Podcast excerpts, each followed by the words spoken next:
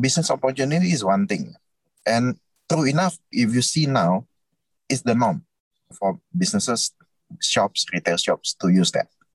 They don't really use only cash registers anymore, right? Mm. So, but then the mistake I made, I made at the time was about the people, which is why I highlight more about the people, right? Because if you if you deal with people who whom actually you should not have trusted, no matter how good the business opportunity is, it's actually useless. Hello, fellow risk takers, and welcome to my worst investment ever. Stories of loss to keep you winning. In our community, we know that to win in investing, you must take risk, but to win big, you've got to reduce it. To join our community, go to myworstinvestmentever.com and receive the following five free benefits. First, you get the risk reduction checklist I created from the lessons I've learned from all of my guests. Second, you get my weekly email to help you increase your investment return. Third, you get a 25% discount on all AE Stotz Academy courses. Fourth, you get access to our Facebook community to get to know guests and fellow listeners. And finally, you get my curated list of the top 10 podcast episodes. Fellow risk takers, this is your worst podcast host, Andrew Stotz from AE Stotz Academy, and I'm here with featured guest Andre Shu. Andre, are you ready to rock? Go for it, Andrew. Let's do it. I'm going to introduce you. I'm going to introduce you to the audience. Andre is a thinker and business strategist based in Singapore. He started his entrepreneurial journey at 17, working on a real estate project while juggling three academic degrees completed concurrently in Australia. He is the author of three books about qualities, mindsets, and frameworks that are relevant for business, which he observed in several business tycoons who left a deep and lasting impact on his life. Andre likes to use multiple techniques to read, predict people, assess situations, and formulate strategies that are suitable for properties and negotiations, deal structurings related to assets. He likes to educate, share knowledge, insights, and reasoning of strategies to business associates who then proceed to implement them. He looks forward to doing this with people who share similar value and vision, like many of you, my listeners. Andre, take a minute and fill any further tidbits about your life. Actually, uh, initially at the beginning beginning of my life, I was I was quite a timid guy actually, and I didn't really like to study.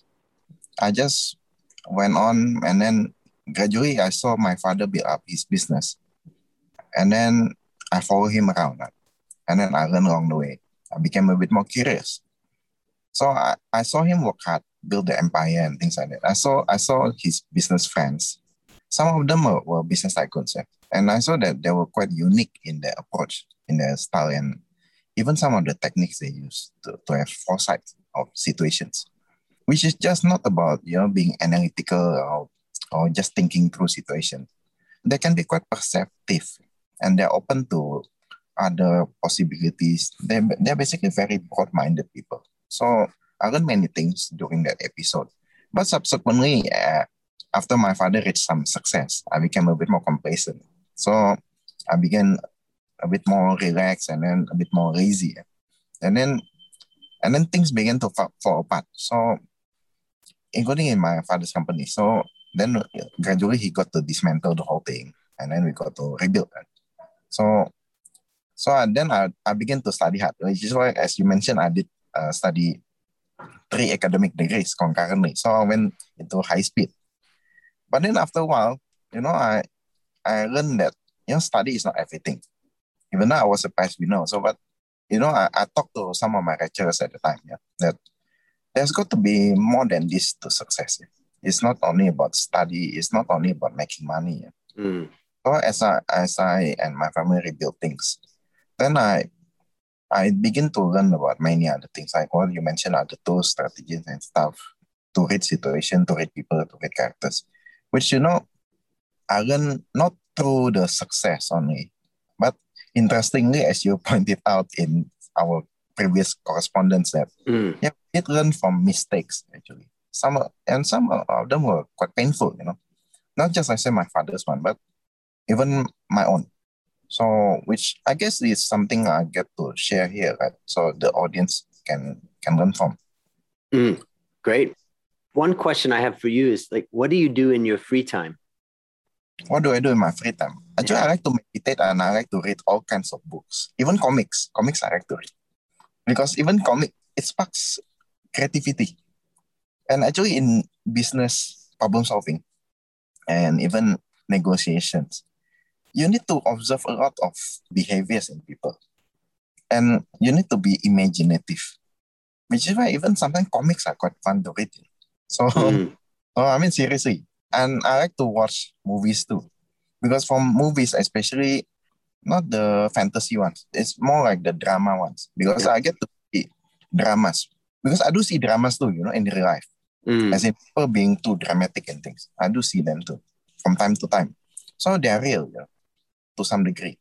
Yep. Although it's not quite like the Korean drama where the guy rides horse, you know, it's, it's not quite that, but but you know the basic behavior is there too, you know, which I do observe in business families. Yeah. So quite eccentricity and uh, some eccentric, eccentricity and things like that, which yeah you do need to know. And in something in business negotiation, business problem solving, you do need to factor that in because you because you do deal with people, right? You don't deal with buttons, yeah. You just press, yeah. Mm. You, you deal with people. You need, you need to relate to them. You need to understand them. Really, you need to understand their worries, anxieties, concerns, and you need to understand their true motives, which they don't always tell you upfront. you need, need to read it carefully. You need to understand the character, and which you know all these aren't to not so much my success. I did success it just happens sometimes. You just happen to invest in the right thing, boom, right? Mm. You just make just see the right asset class, you go in, boom, you make it. Or you go into a particular asset class, you add value to it, you fix it, you make it. But those things, you don't learn as much actually. We just because it's already in you, you do it, you happen to get it right. Whereas you do make from make good learning from mistakes. Mm. You know, one of the things that you said at the beginning about observing business tycoons and what they were doing.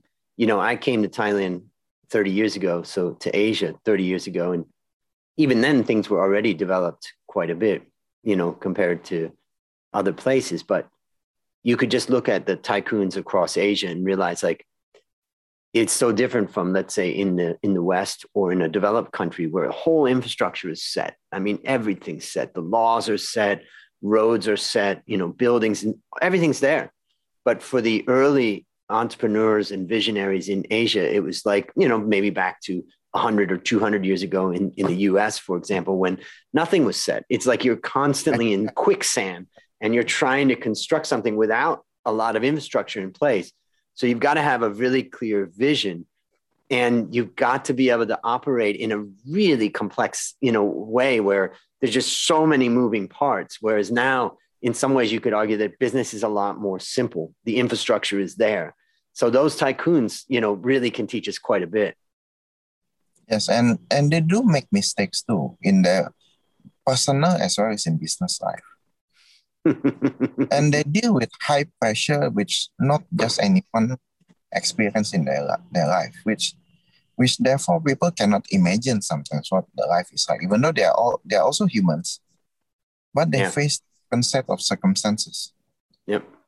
Well, that's a great background. And I think we all get to know you a bit, which is exciting. And now it's time to share your worst investment ever. And since no one goes into their worst investment thinking it will be, tell us a bit about the circumstances leading up to it, and then tell us your story. Actually, when I was in my 20s, you know, and just fresh from uni and fresh from my initial real estate venture, I was doing quite okay. Right? In uni, I was doing well. I was thinking of going into like investment banking and things like that. And the traditional career path for people who achieve high grades. Right? But I decided to to go more into the family business side of things. And then I went to try to do my own thing, right? Which was to get involved with some software company. Again, it was it wasn't the, the Microsoft of things, you know, it was a small software company which I saw potential in in the business yeah, the POS system actually, which wasn't so well used in early 2000. It wasn't so widespread. A lot of people were just using cash registers at that time. So I and thought for, POS, for the for the listeners out there, yeah. POS so, stands for point of uh, sales. Point of sales, yeah, point of sales. So, which you know, you may take it for granted in the West that you know everyone was using it, every single shop was using it, and then it makes your accounting also easy, right? But in emerging Asia in early 2000s, it wasn't so common. Mm. So I saw a lot of shops were just using cash registers. So we thought there's a good opportunity in there, right? For these shops, especially those who began to open more branches. So they got to systemize. They could not just use every, they could not just let every branch use cash registers, right? It's subject to, you know, thieves, uh, thefts and things like that, right? So we thought point of sales would be a good thing to implement, even though, yeah, there were some emerging competitors which then validated our our idea that, yeah, it's, it's the thing to do. So I did not create it. In fact, in fact, I just went into partnership with this software company. I invested some money. But then, you know, business opportunity is one thing.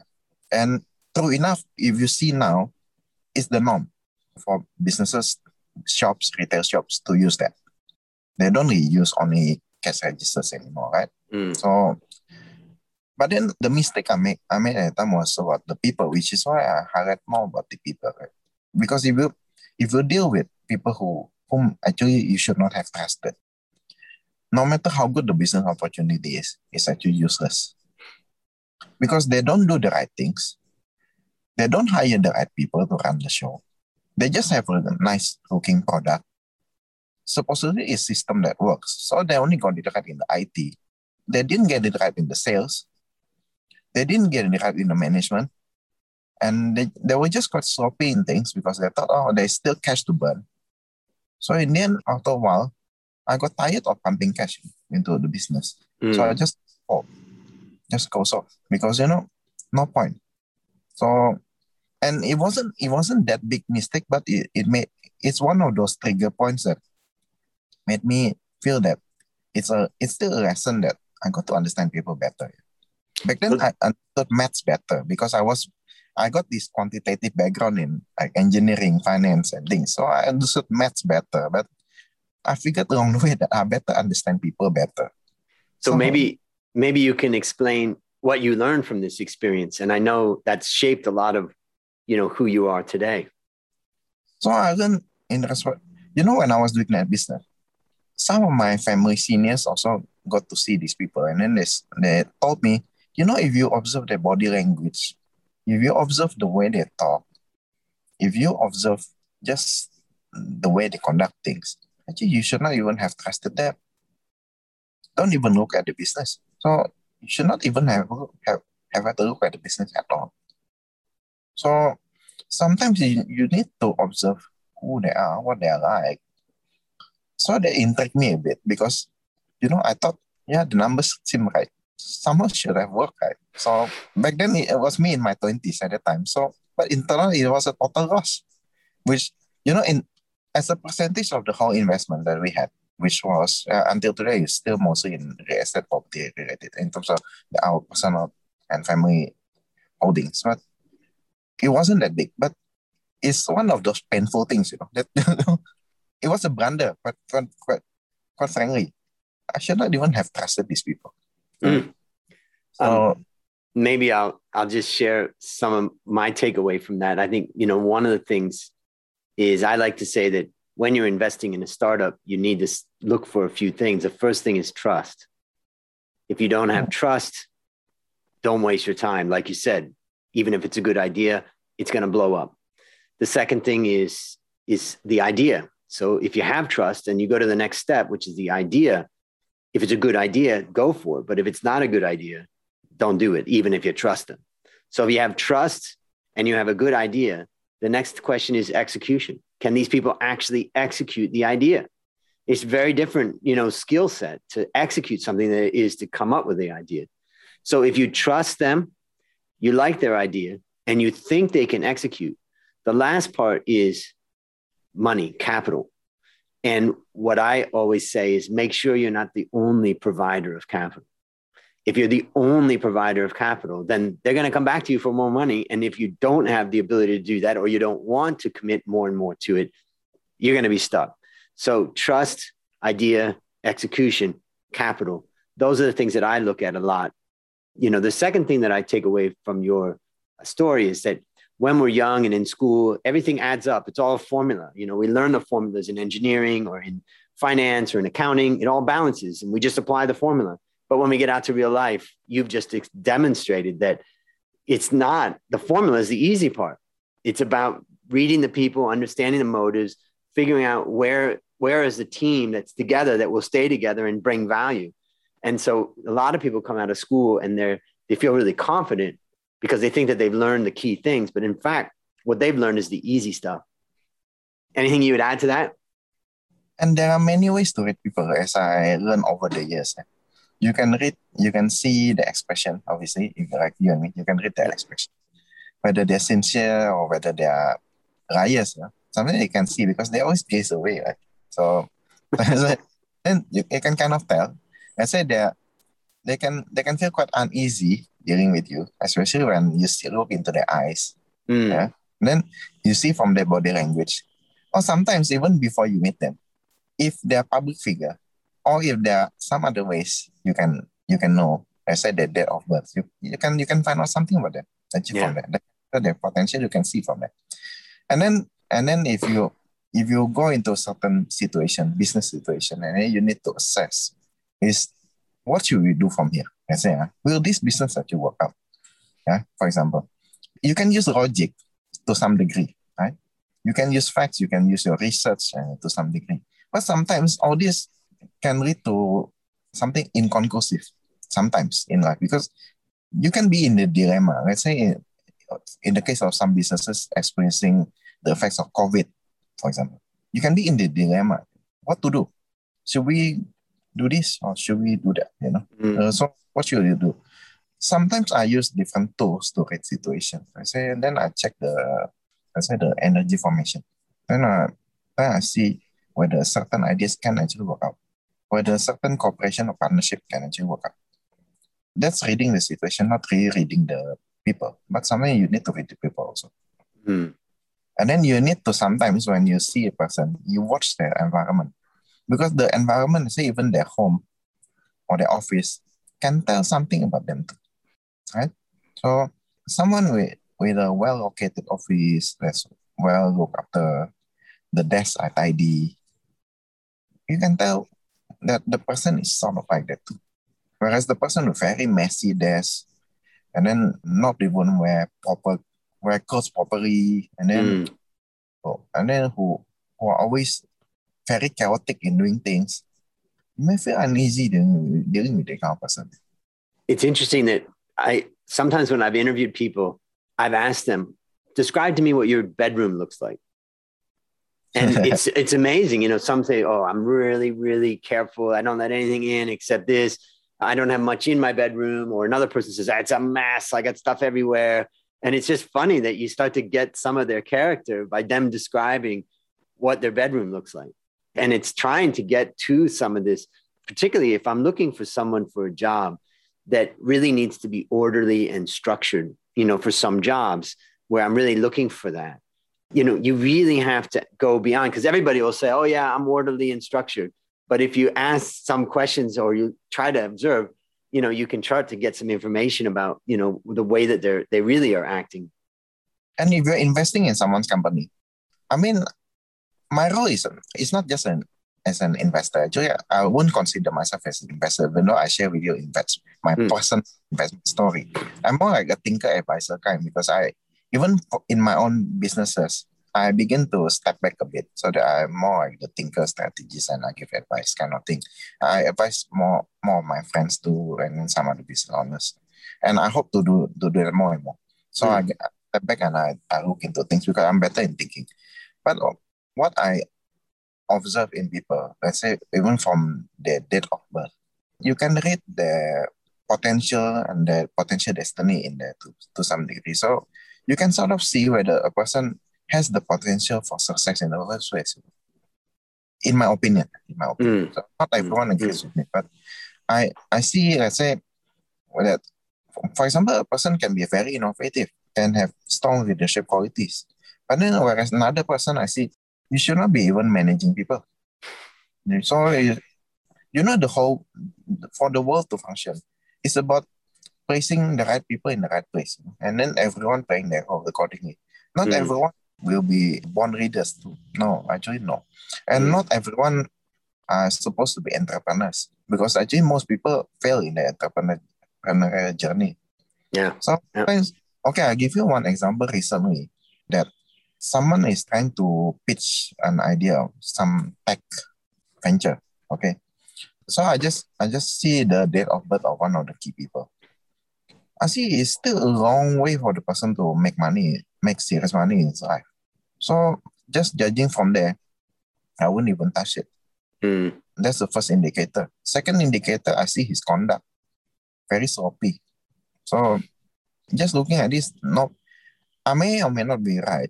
But then I when I see see that the decision will be not even to to invest and not even to introduce anyone to invest in the company. Because I see uh, unlikely to make money. Yeah. But, you know, if, if the the main person there is unlikely to I mean, I, I don't see the potential of the person making serious money yeah, during this period of time. I say during this cycle of his life, I probably won't even touch.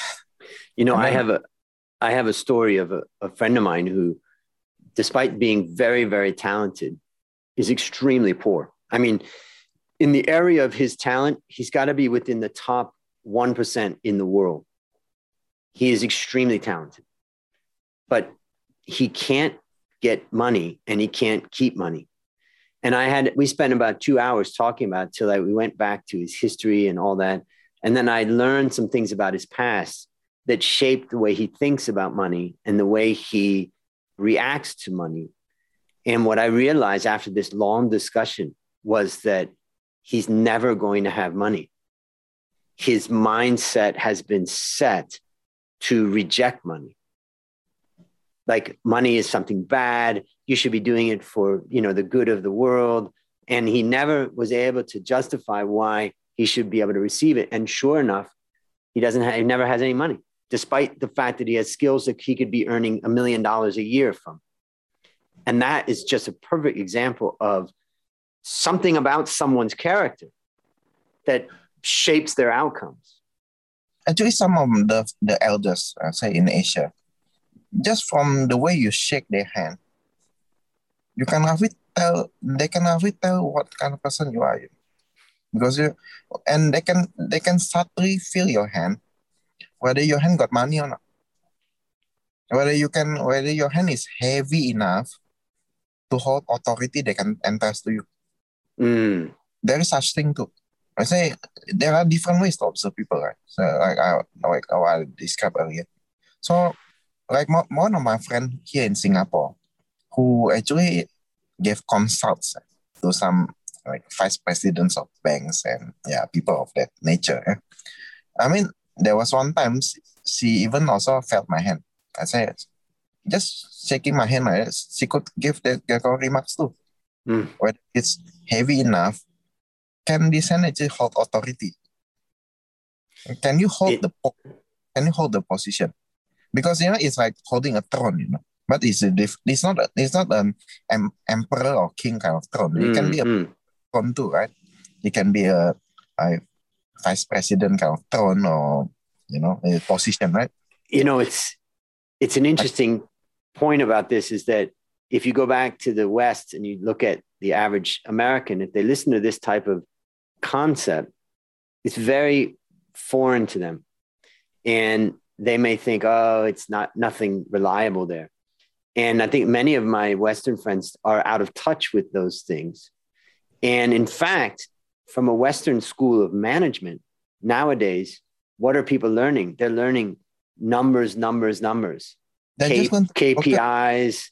and they think that you can manage people by numbers. And the reality is, is that they're becoming less and less connected with the people around them and the people that they manage Whereas in Asia, I think there's a there's definitely much more of a connection between the manager and the people that they manage. That's all the more you need the power, you need to have the grip, and you need to have the personal energy. Otherwise, you cannot hold the post. You just cannot. You will not be respected by the people. Mm. You just Yeah. don't command the respect. You know?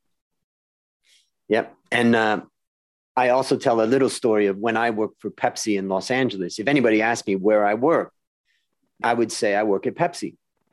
And now in Thailand, one of the businesses I have is a coffee business. And it's my best friend Dale and I that have owned it. And Dale's been running it for 25 years. And when people ask, hey, where do you work to our employees? They say, I work for Dale and Andrew. And so the connection, particularly in Asia, is not necessarily to the company, it's the loyalty to an individual. And so that personal power, the personal leadership is something that really matters, particularly in Thailand, where it's a hierarchical situation in the society.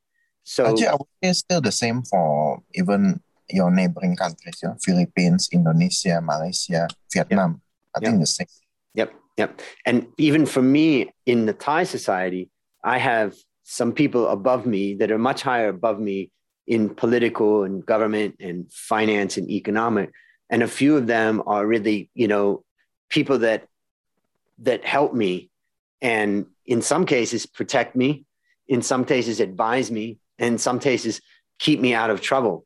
But you know, that looking up and then that means that also if I'm not taking care of the people below me, it means that they're not able to rely on me. And then you'll find that they have to go somewhere else. In a society that's hierarchical, people are going to go and follow the people that can get them what they need in that society. So it's very different from, let's say, what I learned in the West. And it took me a, long time to really figure it out. But I, I would say after more more years in Thailand than I lived in the US now, you know, I think I understand it pretty well. So it's very fascinating to hear, you know, you talk about it.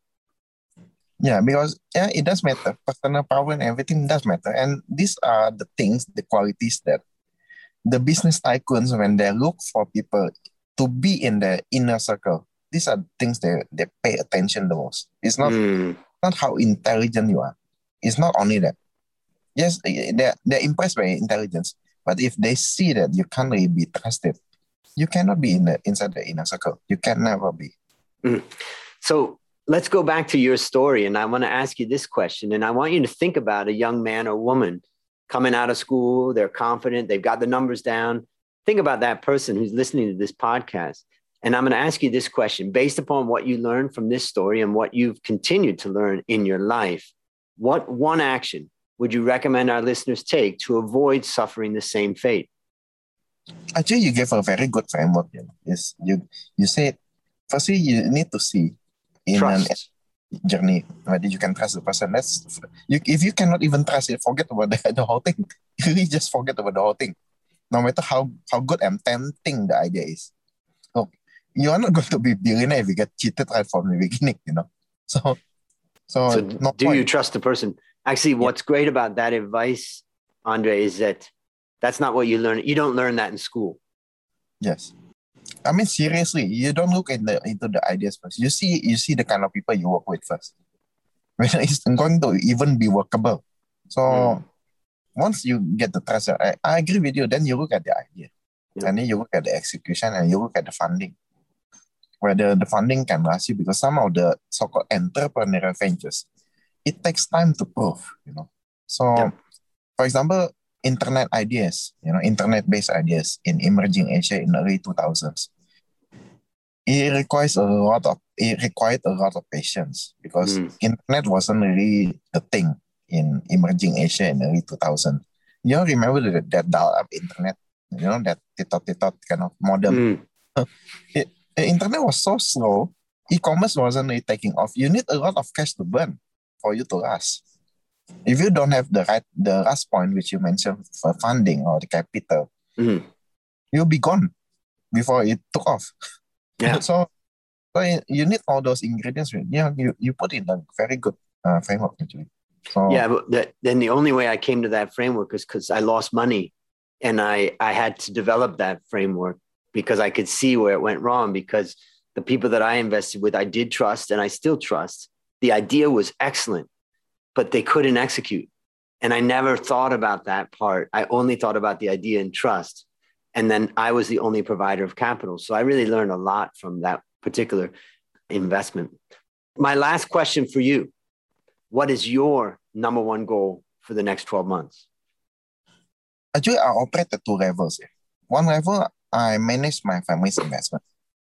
At the second level, as as you probably begin to know and you know more and more, mm. is that I try to express more about what I can do, like more the strategic thinking, advisory kind of thing. And I hope to do this actually for more businesses, which is why I'm even stepping back from my own businesses. Not stepping out completely, but stepping back so that the other partners can run them. And I can mm. do it. I can contribute to more people because I think I can do more strategic thinking for more people, more organization, which I think when I check into my own destiny, I think that's what I should be doing. So there are two things. So two things I operate in. Uh, so within 12 months, that one is a bit, bit difficult question to answer because normally people overestimate what they can do within 12 months, but they underestimate what they could do in three to five years. Mm. So if we remove the time limitation, I think the two things I hope to do will be actually my own investments. I, w- I hope to simplify so that I can free up the space in my mind to do more of the strategic thinking kind of thing, which, which is something I like to do. I, I like to observe people, I like to read situation, I like to solve problems, I like to come up with new ideas, I like to come up with new solutions. Hopefully for more businesses, which I don't know when I get to meet the right ones yeah, to actually really work with for the very long term. Preferably the bigger organization. I think that's why I'm supposed to be in. So to fulfill my own destiny. Right? So mm. life itself is about fulfillment, right? It's not so much about achievement, right? It's about yep. fulfillment, right? So and it's more than just happiness. Right? Happiness is a is a vague concept. You can be happy for just a moment. Afterwards, you feel nothing. but when you feel fulfilled, it's something more self-sustaining.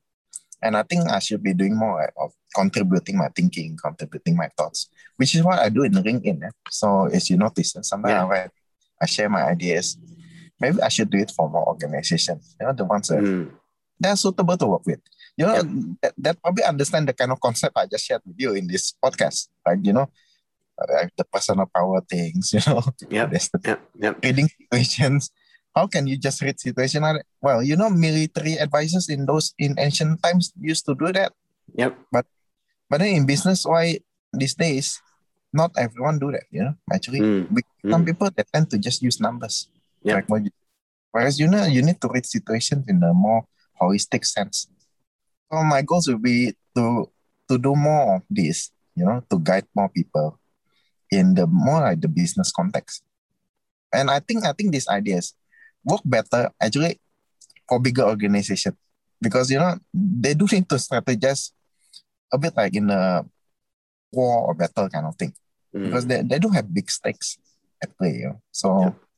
so they they need to strategize in a very tactical, long term strategy kind of thing. Something tactical short term, but something long term. You need to balance and, it. And for the listeners out there, you can follow Andre on LinkedIn. That's where I first came across him and followed some of his writing. And I've appreciated there. So I'll have all the links in the show notes and uh, get in touch with him. And listeners, there you have it another story of loss to keep you winning. My number one goal for the next 12 months is to help you, my listeners, to reduce risk and increase return in your life. To achieve this, I've created our community at myworstinvestmentever.com, and I look forward to seeing you there. As we conclude, Andre, I want to thank you again for coming on the show.